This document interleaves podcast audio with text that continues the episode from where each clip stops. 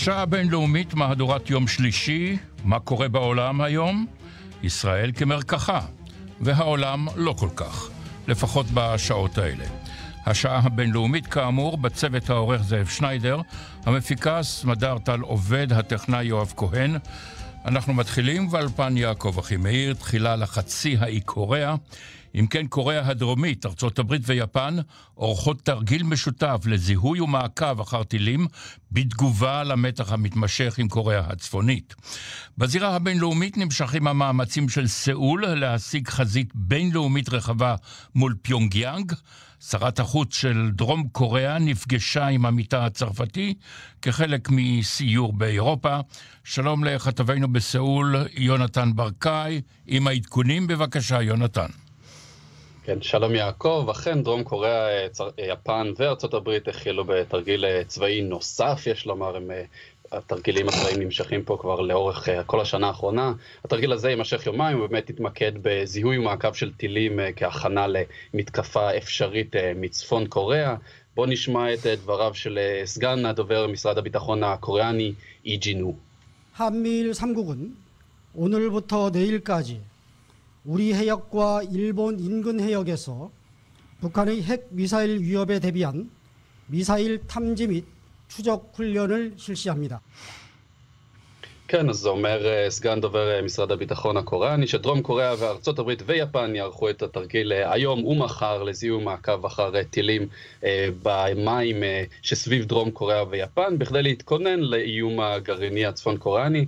מדובר על שיתוף פעולה די חשוב בין דרום קוריאה ליפן, שהאווירה בין שתי המדינות האלה היא גם קצת מתוחה בימים האחרונים. אולי נשמע את דבריה של שרת החוץ הקוריאנית קאנג קנקיונג בצרפת, ונוכל להבין גם למה. כאן 핵의 그 위험이 상당히 엄중한 상황입니다. 그리고 북한 핵 미사일 능력이 장관님께서 말씀하셨듯이 굉장히 빠른 속도로 진전이 되고 있기 때문에 이것은 한국만의 문제도 아니고 동북아만의 문제도 아니고 장관님께서 말씀하셨을 때 국제사회의 최대의 안보 현안이라는 점에서 매우 엄중한 그 중대한 상황이다, 이렇게 말씀을 드릴 수가 있고요. 아베 총리의 그 집권당이 다시 선거에서 크게 성공한 데 대해서 축하를 드리면서 한국은 미국은 물론이고 일본과 북핵 미사일 문제에 관련해서 긴밀히 공조하고 안보 대책을 협의를 하고 모색하고 있습니다. כן, אז אומרת שרת החוץ כאן, האיום הצפון, הגרעיני הצפון קוריאני הוא מאוד רציני. צפון קוריאה מפתחת יכולת גרעינית במהירות, וכפי שאמר עמיתי הצרפתי, זה לא בעיה רק קוריאנית או צפון מזרח אסיאתית, אלא בעיה שנוגעת לביטחון של כל הקהילה הבינלאומית. אני רוצה גם לברך את מפלגתו של ראש ממשלת יפן שינזו אבה על בחירתם המחודשת, וקוריאה משתפת פעולה באופן הדוק לא רק עם ארצות הברית, אלא גם עם יפן בניסיון למצוא פתרון לבעיית הטילים ולבעיית הגרעין הצפון קוריאני. היא מסיירת באירופה ומנסה באמת ליצור חזית רחבה להחרפת הסנקציות מול צפון קוריאה. ביפן נבחר מחדש ראש הממשלה שינזו אבה, שידוע בעמדתו הניצית כלפי גם קוריאה, דרום קוריאה, גם כלפי צפון קוריאה, ושיתוף הפעולה בין יפן וקוריאה הוא חשוב מאוד בימים האלה. אנחנו נראה לאן זה ממשיך. החשש הוא כמובן של צפון קוריאה תגיב לתרגיל הזה בעצם בשיגור של טיל. יונתן, אני קראתי באיזשהו מקום באחד מאתרי החדשות מדרום קוריאה, כי בדרום קוריאה מתחולל מעין ויכוח ציבורי אם המדינה הזאת גם כן צריכה לפתח נשק גרעיני. מה ידוע לך על כך? כן, זה, זה ויכוח שנמשך כבר שנים ארוכות. בדרום קוריאה היה נשק גרעיני אסטרטגי של ארצות הברית, הוא הוצא מקוריאה. יש ויכוח האם להחזיר לקוריאה את אותו הנשק הגרעיני, וכמובן האם לפתח נשק גרעיני עצמאי משלהם. לדרום קוריאה יש יכולת לפתח נשק גרעיני, אין ספק. יש פה קורים רבים לייצור חשמל, קורים גרעיניים לייצור חשמל, הטכנולוגיה קיימת. הממשלה הנוכחית היא ממשלה יחסית מרכז שמאל, קשה להאמין שהנשיא מונג'יין יפתח בעצם נשק גרעיני, וכמובן שארצות הברית גם לא מעוניינת בכך, ולכן קשה מאוד להאמין שדרום קוריאה תעשה משהו שיהיה מנוגד לרצון של ארצות הברית. זה לא יקרה כנראה בזמן הקרוב. הקוריאנים עצמם חלוקים בעניין הזה. יש ציבור רחב שחושב שכן צריך לפתח, אבל זה עדיין לא הרוב בדרום קוריאה. נכון לשעות האלה, זוהי שאלתי האחרונה, יונתן. המתח בין שתי הקוריאות עולה בשעות הללו, בימים הללו, או שהזמן מוקדש עכשיו למגעים דיפלומטיים? כנראה שהזמן באמת מוקדש למגעים דיפלומטיים מאוד מאחורי הקלעים. לא שמענו איזה שהם התלהמויות רציניות כמו ששמענו לפני חודש או חודשיים, וגם לא היה איזה ניסוי מחודש. כנראה שיש מגעים מאחורי הקלעים. הנשיא טראמפ גם כנראה קצת חוסך שבטו. הנשיא טראמפ יגיע לקוריאה בעוד שבועיים, וינם פה בפרלמנט הדרום קוריאני. יכול להיות שבצפון קוריאה מחכים, גם הם מחכים לנאום הזה ולראות מה הוא יביא. אנחנו נחכה שבועיים, ומעניין בטוח יהיה. אני מאוד מודה לך, יונתן ברקאי, בסאול.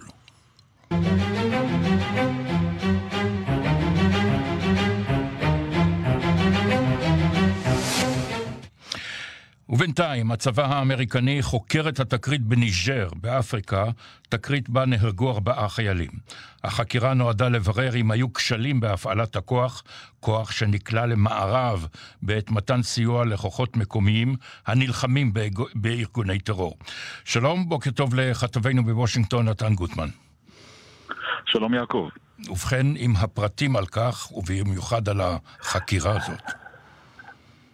כן, החקירה הזאת בעצם נועדה לברר מה השתבש שם במשימה הזאת. לפי מה שידוע כרגע, הכוח האמריקני שהיה איזשהו סיור באזור הסמוך לגבול של ניג'ר ומלי, כנראה התגלה ונקלע למערב די גדול. ארבעה חיילים מול כחמישים אנשים של ארגונים הקשורים לארגון המדינה האסלאמית. ובקרב הירי שהתפתח בעצם האמריקנים מצאו את עצמם בעמדת נחיתות, ולכן זה הסתיים בנסיבות כל כך טרגיות. התחקיר בינתיים מעלה גם חשד לפחות לכמה כשלים, כמו למשל העובדה שלקח בערך שעה עד שהם הזעיקו כוחות, ואחרי שהם עשו זאת, המדובר בכוחות צרפתיים שהיו במקום, לקח לצרפתים עוד כשעה עד שהם הצליחו לעלות מטוסי קרב לאוויר ולהעניק קצת סיוע. בשלב הזה זה היה מאוחר מדי, ולכן יש הרבה שאלות, קודם כל ברמה הטקטית, אבל גם ברמה היותר עקרונית לגבי הנחיצות של הפעולה האמריקנית שם. בוא נשמע אולי דברים שאומר בהקשר הזה יושב ראש המטות המשולבים, הגנרל דנפור. Important to note that when it, when they didn't ask for support for that first hour, my judgment would be that that that unit thought they could handle the situation without additional support. And so, well, we'll find out in the investigation exactly why it took an hour for them to call. Did the mission of U S forces change during the operation? Did our forces have adequate intelligence, equipment, and training? Was our pre-mission assessment of the threat in the area accurate? Did U S force, how did U S forces become separated during the engagement, specifically Sergeant Johnson? And why did it take time to find and recover? כאן גנרל דנפורד בעצם מעלה את השאלות שיש לבדוק בהקשר הזה, כמו למשל מדוע לקח להם שעה להזעיק עזרה, האם הם הבינו נכון את המציאות בשטח, האם היה להם המודיעין המתאים, וכיצד נוצר מצב שבו הכוח בסופו של דבר התפזר.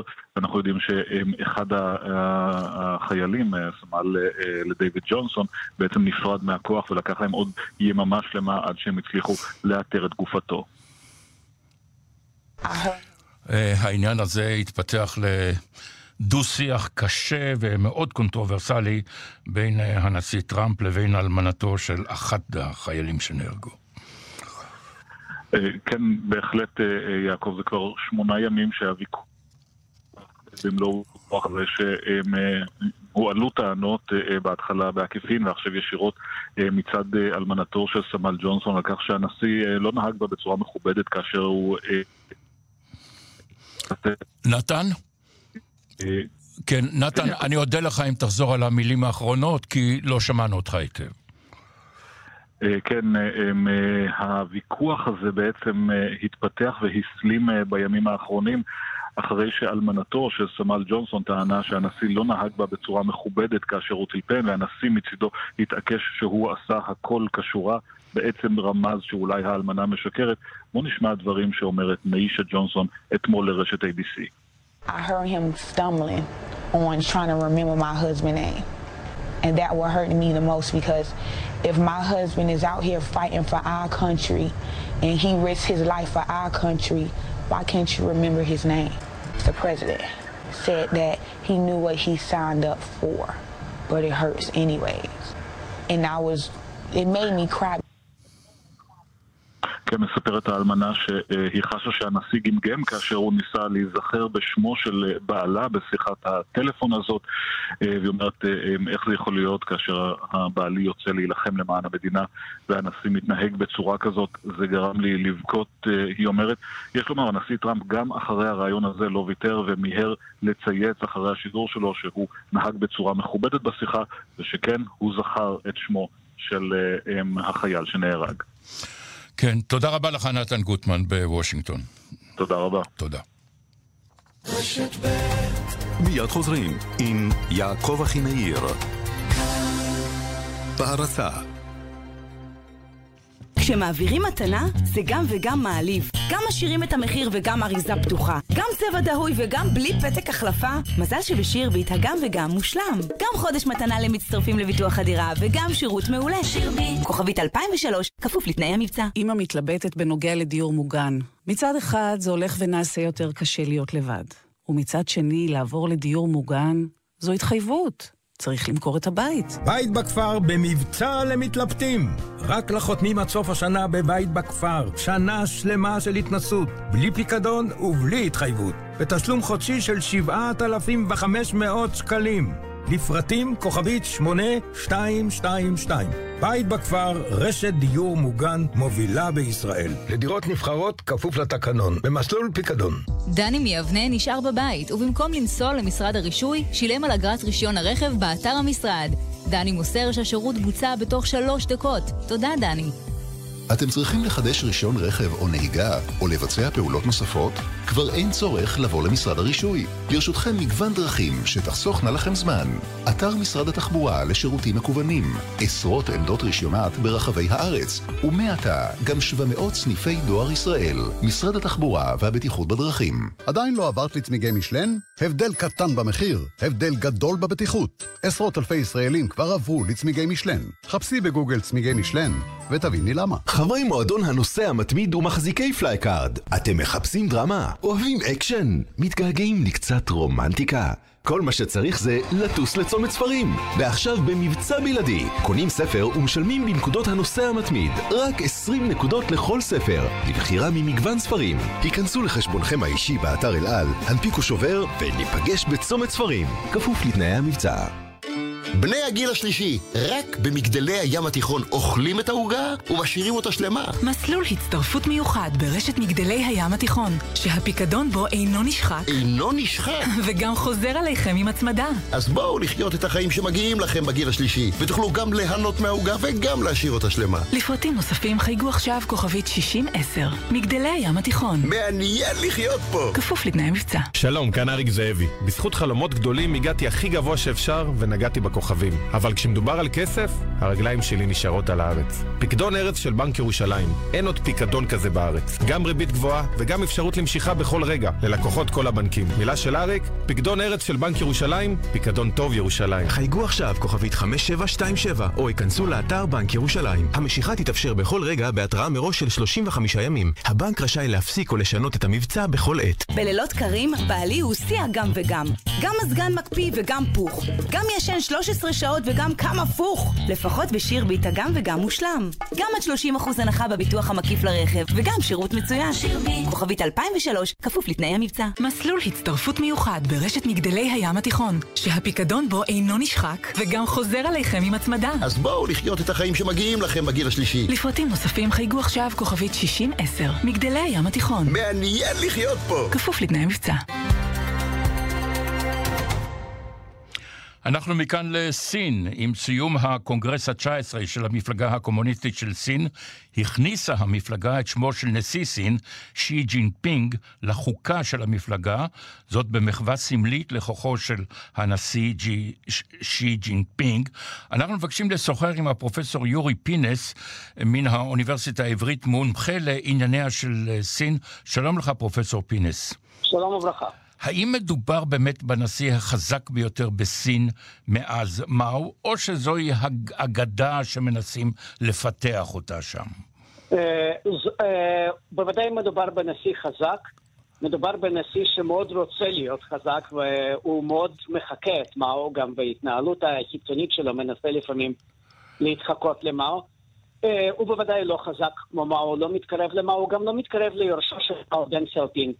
אין לו את החריזמה האישית המיוחדת, יש לו הרבה מאוד סמכויות, יש לו אהדה ציבורית ויש לו תמיכה עכשיו איתנה ממה שהייתה בצמרת המפלגתית. נראה, נראה בעליל שהוא הצליח לדחוק את היריבים שלו מחוץ למרכזי קבלת ההחלטות, אבל בוא נאמר ככה, הוא לא מועמד להיות דיקטטור אמיתי, הוא, אין, אין לו את היכולת הזאת גם.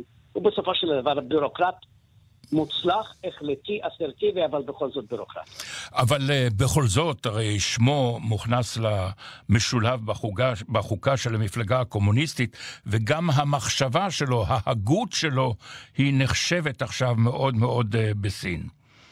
כן, זה דבר נורא משעשע. אני חייב לומר שהמילים ההגות של סיג'ין uh, לראשונה הופרחו באוויר רק לפני חודשיים, ורק לפני חמישה ימים הם הפכו באמת לסחורה כל כך, כל כך מבוקשת. האיש נשא את הנאום, נאום מאוד מרשים דרך אגב, עם הרבה מאוד רעיונות טובים בפתיחה של אותו הקונגרס שהסתיים היום. שלוש שעות ערך הנאום. סליחה? שלוש שעות ערך הנאום. כן, שלוש וחצי שעות. וחצי, סליחה.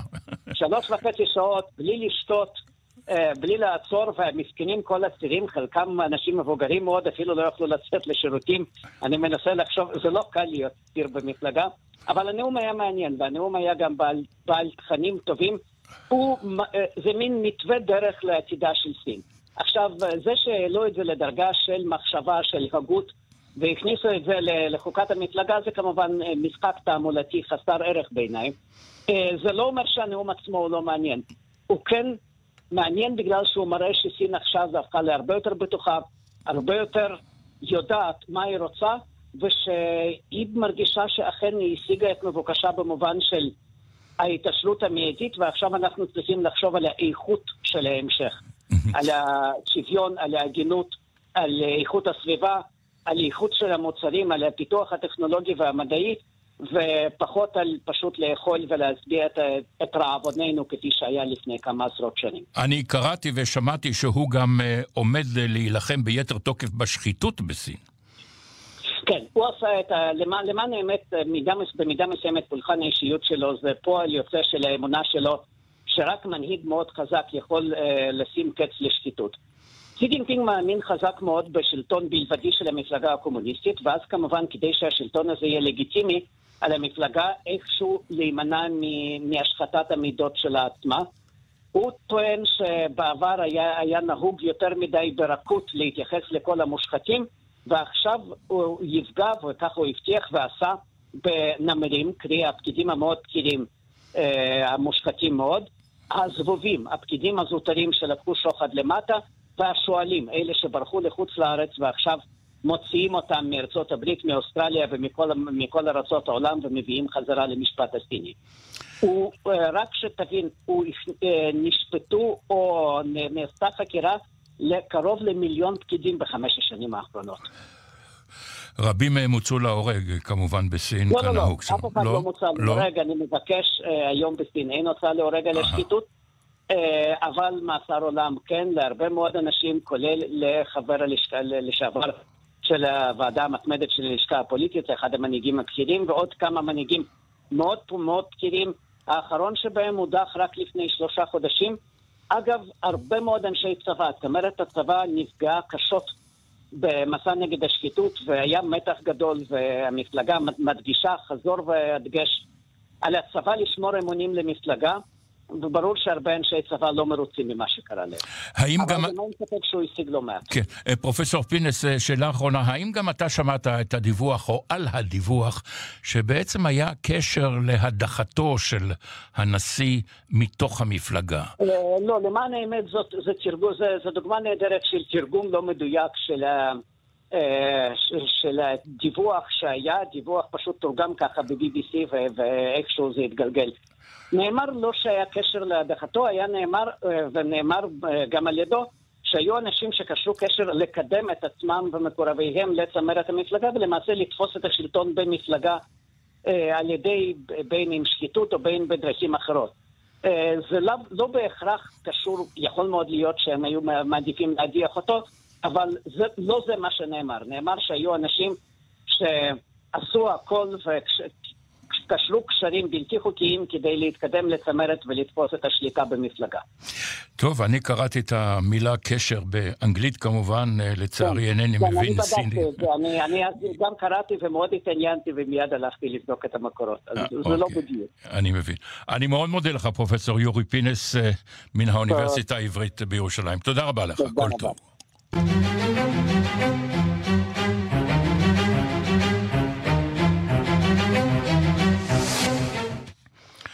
רבות דיברו בחודשים ובשבועות האחרונים על חזרה של הימין הקיצוני למפה הפוליטית השלטונית באירופה. היום אנחנו ממש רואים את התחזיות הללו כשהן הופכות למציאות.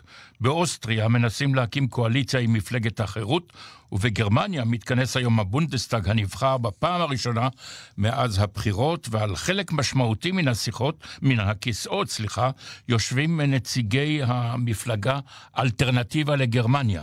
אנטוניה ימין, כתבת כאן באירופה, מצטרפת אלינו.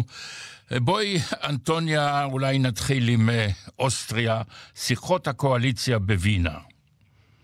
כן, יעקב, אז באמת סבסטיאן קורץ, מועמד מפלגת העם שזכה ב-שלושים ואחד אחוז מן הקולות בבחירות האחרונות באוסטריה, מתכוון להתחיל היום שיחות עם מפלגת הימין הקיצוני, מפלגת החירות, במטרה לבדוק אופציה לחבור איתם בקואליציה.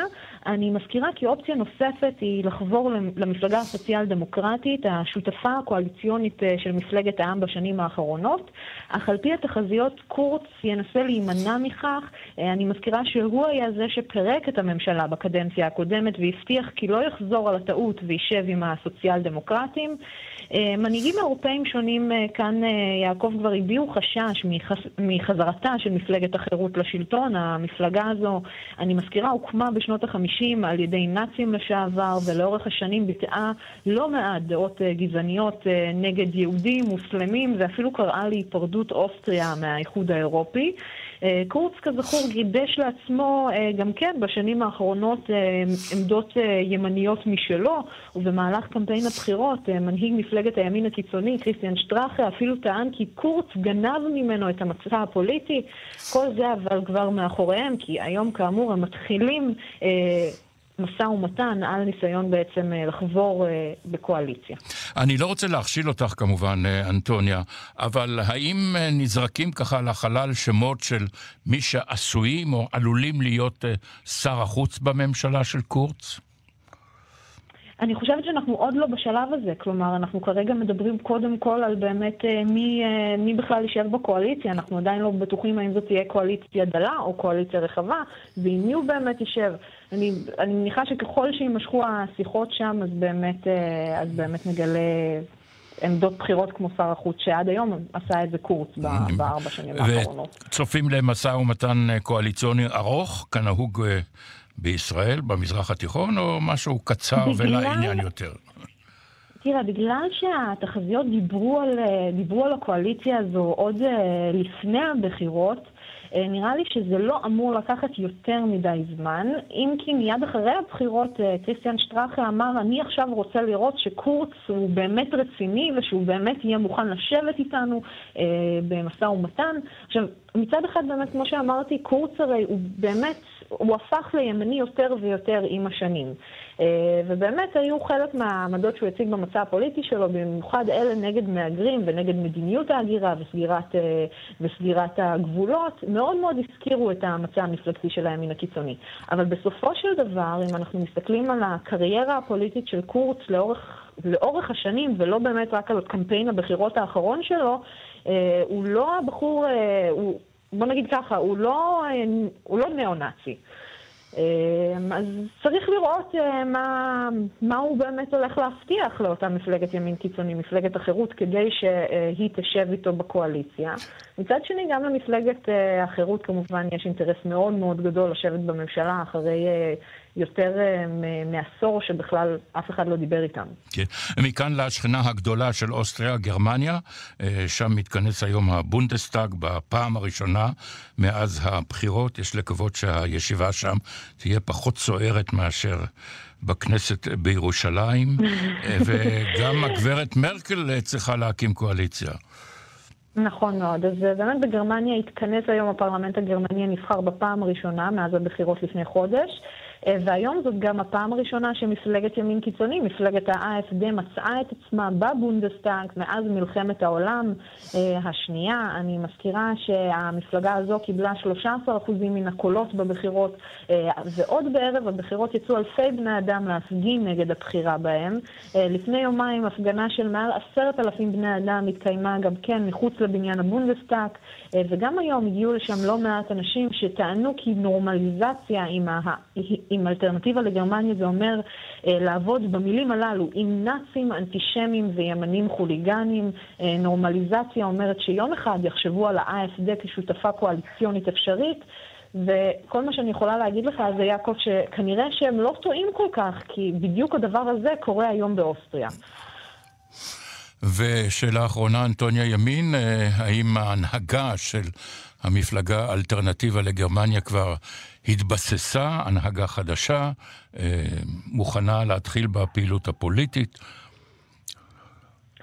פראוקה פטרי, כאמור, היא כבר לא חלק מהמפלגה. עוד במסיבת העיתונאים יום אחרי הבחירות שאלנו כמובן את המנהיגים, את, את ויידל ואת גאולנד, מי הולך להנהיג את המפלגה עכשיו, האם זה יהיה אחד מהם או שניהם.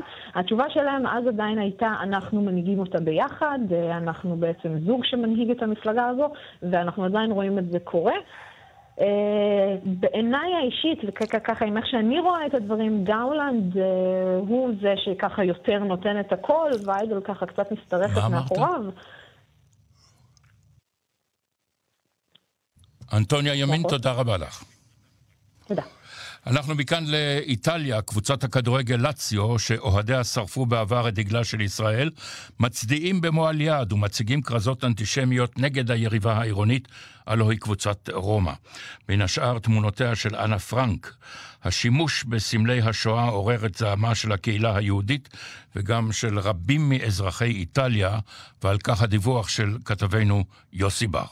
מי שחשב שהחוקים החדשים נגד האנטישמיות והגזענות ירתיעו את אוהדי הכדורגל של קבוצת לציו, טעה. שלשום, אחרי שלציו ניצחה באולימפיקו את קבוצת קליירי, גילו הסדרנים שהחלק הדרומי של האצטדיון כוסה במדבקות ובכרזות אנטישמיות, ובהן גם תמונתה של אנה פרנק לבושה בחולצה של קבוצת רומא. אוהדי לציו הוענשו זה מכבר בגלל מקלות גזעניות נגד שחקנים שחורים, אבל הענישה לא השפיעה. הם ממשיכים כהרגלם לשיר שירים פשיסטיים במהלך המשחקים, להצדיע במועל יד ולכנות את השחקנים ואוהדים של קבוצת רומא יהודים מלוכלכים, הומואים, ובעבר שרפו גם את דגלה של מדינת ישראל. עשרות שוטרים שאמורים לשמור על הסדר חוששים להתנגש עם האוהדים כאילו... האלימים, וראשי הליגה ומשרד הפנים מסתפקים בהענשת הקבוצה ובאיסור כניסת אוהדים למשחקים.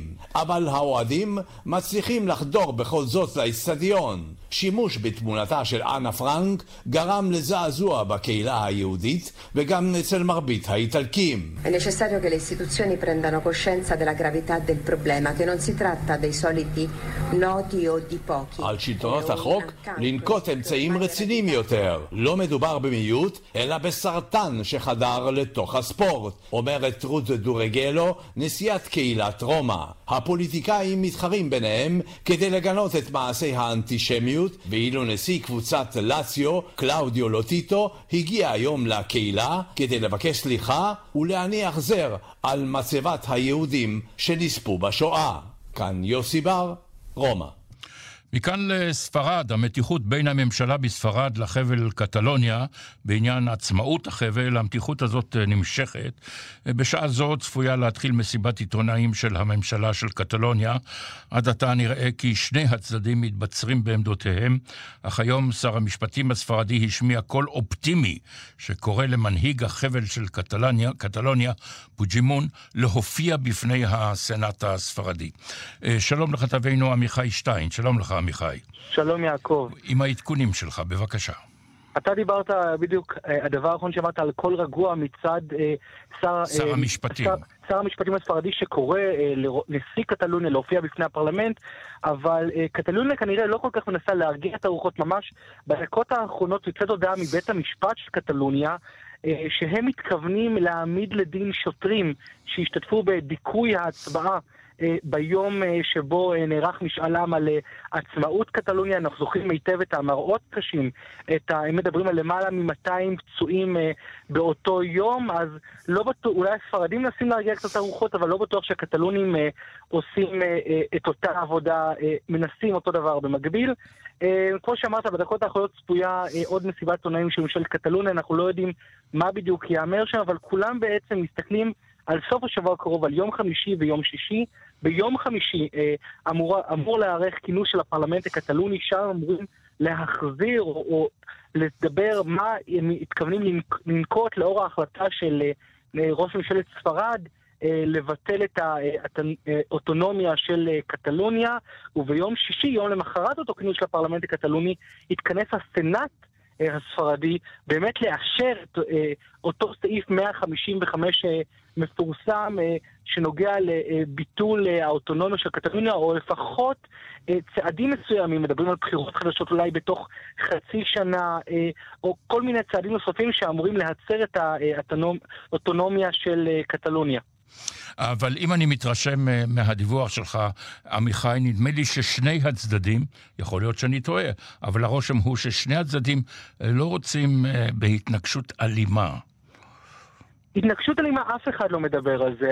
יש לנו התבטאות מאתמול של דובר של קטלוניה, שאומר שהם לא ישתפו פעולה עם הרצון הספרדי לביטול האוטונומיה, אבל אין זה דיבור על צעדים אלימים, או נשתמש בכל האמצעים כדי להגן על עצמאותנו. אף אחד לא מזכיר את המילה אלימות, או מדבר על המילה אלימות, אבל אתה יודע, לרחוב אולי, הרחוב עצמו גם לא בטוח עד כמה הוא תומך בצעדים אלימים, אם אכן מי מהקבוצות שבקטלוניה ירצה להשתמש בסוג מסוים של אלימות, או בהתנגשות עם כוחות הביטחון הספרדים, אבל לפעמים לאירועים יש קצב משלהם, אז אנחנו לא יודעים איך, איך האירועים האלה, או ההתפתחויות האלה יסתיימו בסופו של דבר. נהיה יותר חכמים סביר להניח אחרי ההצבעה או הדיון של הסנאט הספרדי ביום שישי הקרוב. אני רוצה להחזיר אותך לפרט מסוים בדיווח שלך, אמיכאי שטיין. הזכרת שהממשלה של קטלוניה עלולה להעמיד לדין מאות שוטרים על שהשתתפו בדיכוי המהומות, ההפגנות. האם מדובר בשוטרים קטלונים?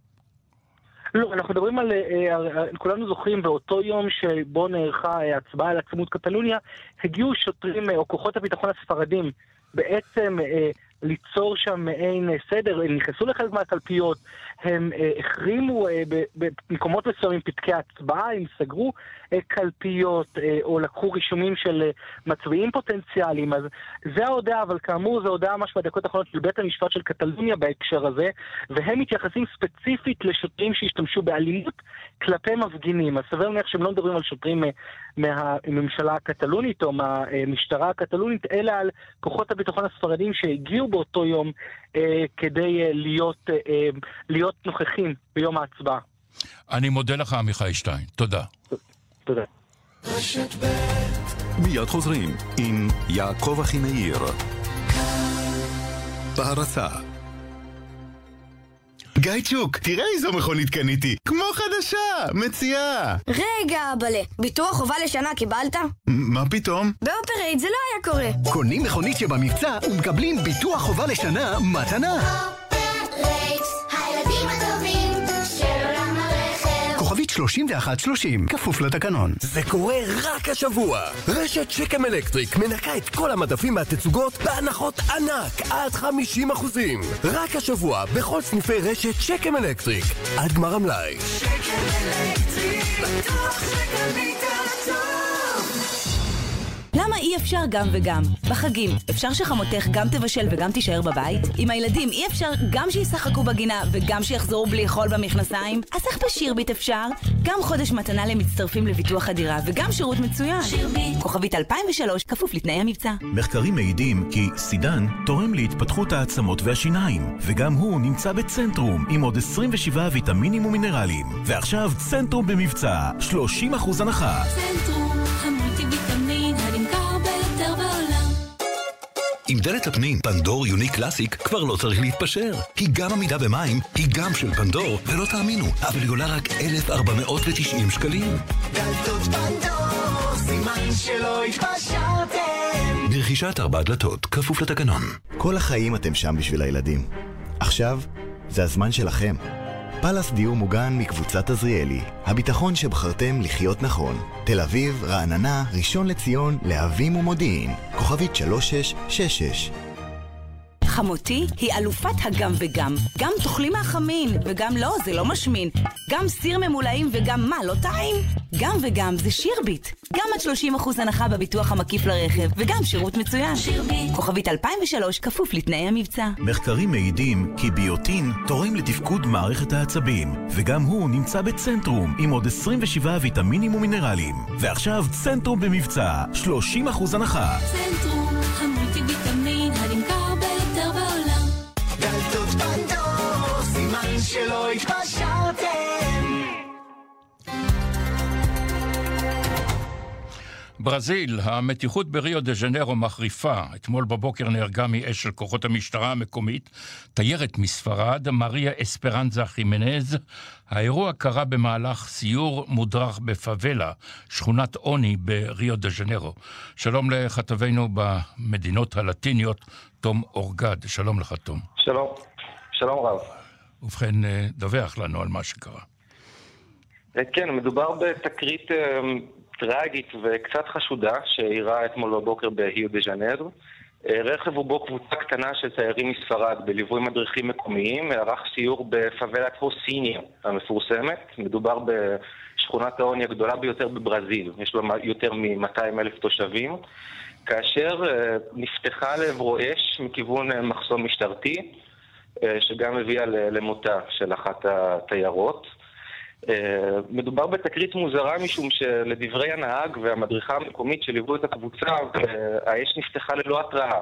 כלומר, לגרסת המשטרה, הרכב לא עצר באיזשהו מחסום, רק שנראה שהאנשים שישבו ברכב בכלל לא היו מודעים לכך שקיים מחסום משטרתי שם.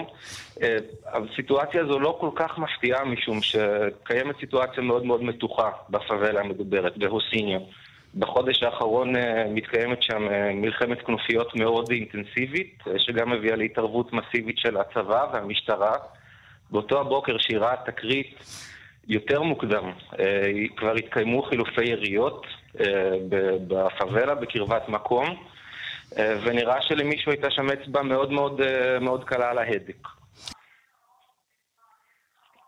תקרית יוצאת דופן, משום ש תקריות כאלה בפאבלות בריו דה ז'נרו הם עניין שבשגרה למרבה הצער.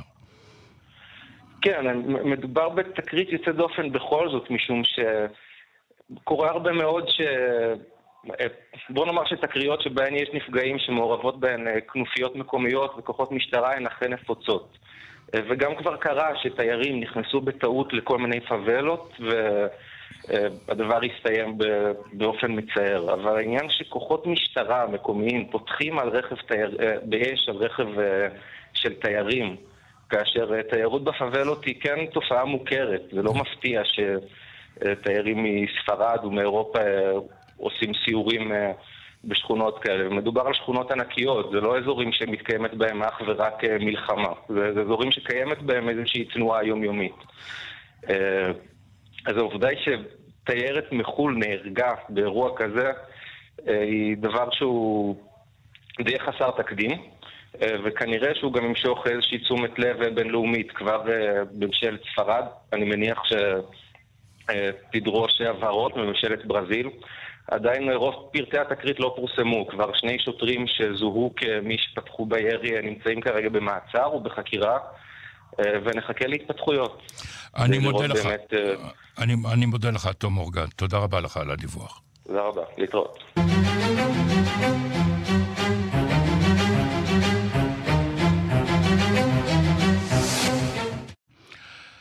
הקוסם המפורסם בעולם, דיוויד בליין, מואשם באונס על ידי דוגמנית נטשה פרינץ. היא טוענת כי בשנת אלפיים וארבע אנס אותה בביתה שבלונדון. שלום לך, יונתן גאט, מגיש ועורך גיבור תרבות בכאן תרבות. צהריים טוב. צהריים טובים, יעקב. קודם כל כבוד לדבר איתך לראשונה, והנה נתחיל. תרשום את זה לפניך ותמחק מיד. אני רושם.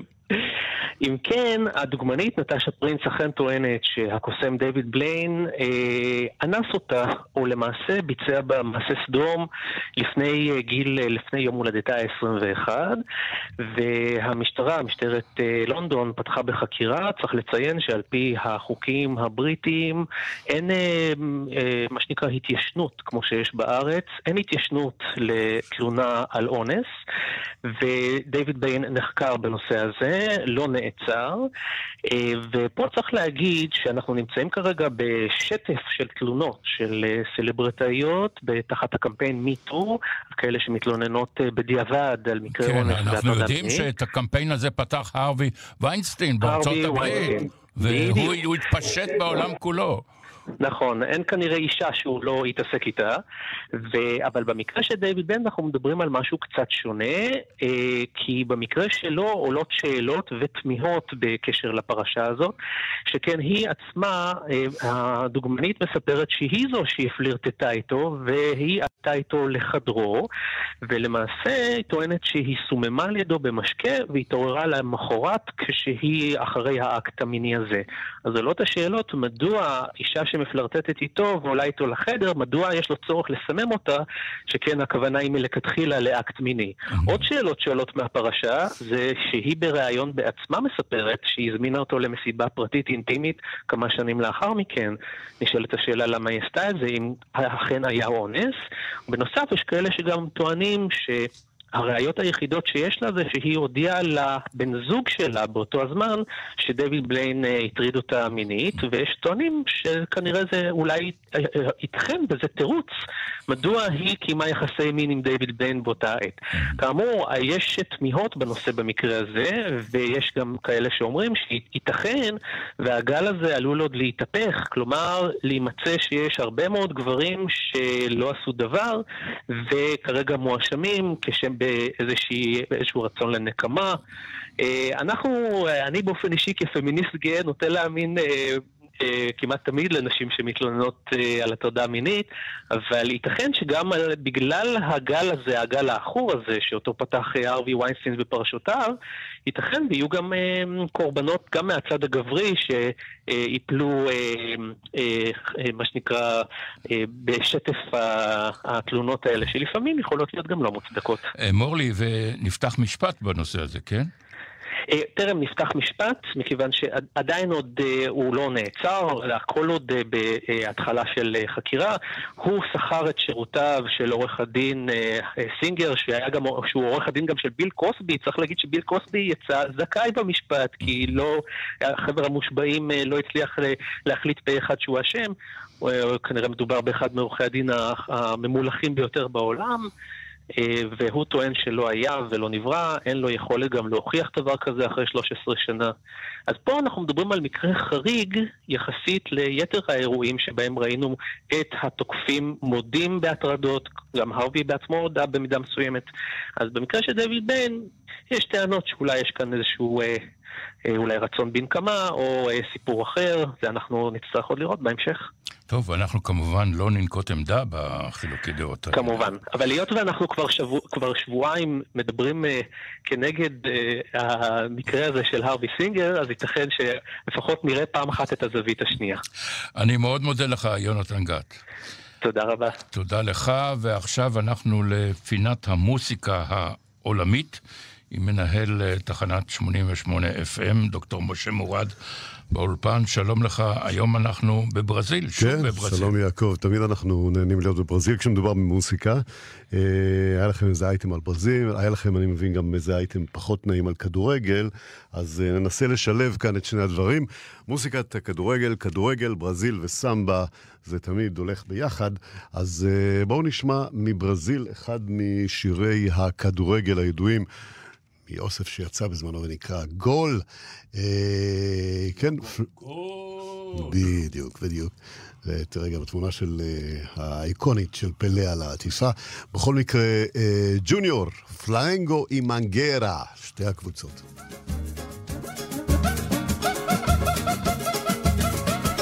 הנה הצלילים הטיפוסיים לסמבה הברזילאית. הכלי הזה נקרא קוויקה. שפשפים אותו ככה, את הטוף מבפנים. Vou pro samba da manga com minha viola debaixo do braço. A nega se zanga quando eu digo e faço. Vou pro samba da manga com minha viola debaixo do braço. Eu canto a noite inteirinha com as pastorinhas e o jamelão. Pego logo o cavaquinho, sai um partidinho batido na mão. Depois vai um samba de enredo, não saio mais cedo, eu fico amarrado.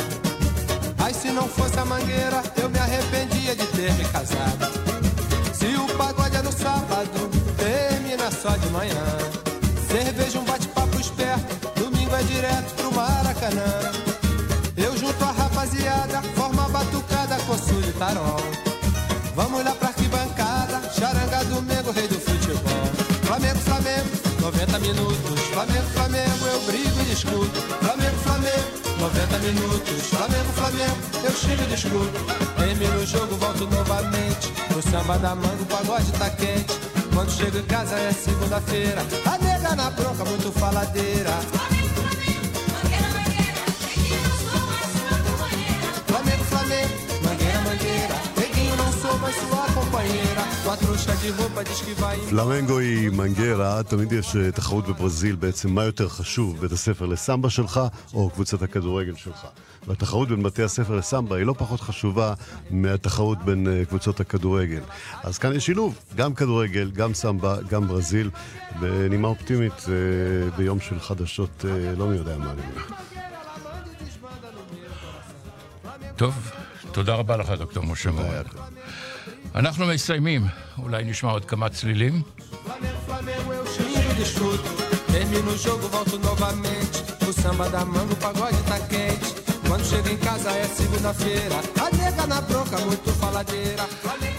ובתשלובת של הסמבה והכדורגל מסתיימת מהדורה זו של השעה הבינלאומית, מהדורת יום שלישי. בצוות העורך זאב שניידר, המפיקה סמדר תל עובד ואורית שולץ, על הביצוע הטכני יואב כהן ושמעון דוקרקר, עמכם יעקב הכי מאיר. אחרינו זה מגיע לכם עם גילי תמיר. מהדורה נוספת של השעה הבינלאומית, מחר בשעה שתיים, ועוד מהדורה כאמור, ובינתיים שיהיה לכולכם, לכולנו, המשך יום נעים, במיוחד עם הצלילים הללו. כל טוב.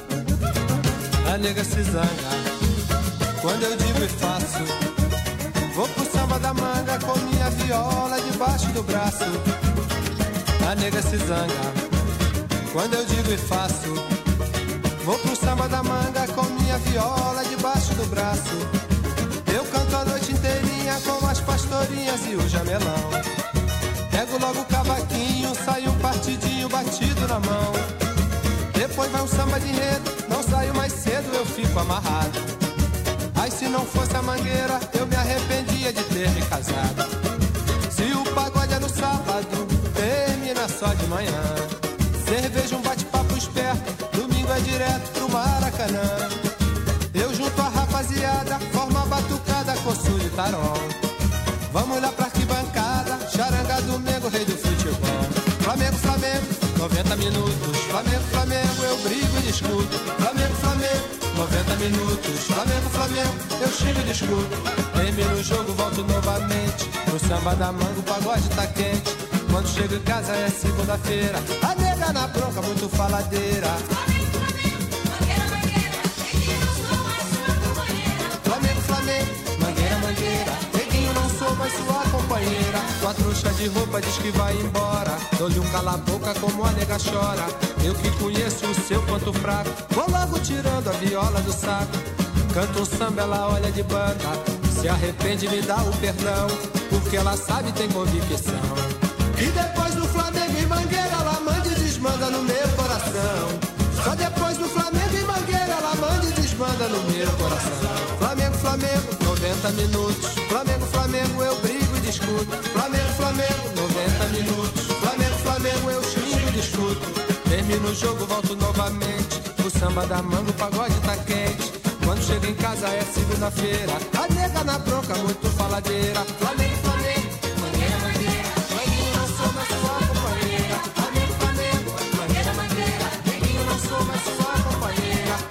de roupa diz que vai embora Dou-lhe um cala a boca como a nega chora Eu que conheço o seu ponto fraco Vou logo tirando a viola do saco שלום, כאן לינוי בר גפן. הערב אני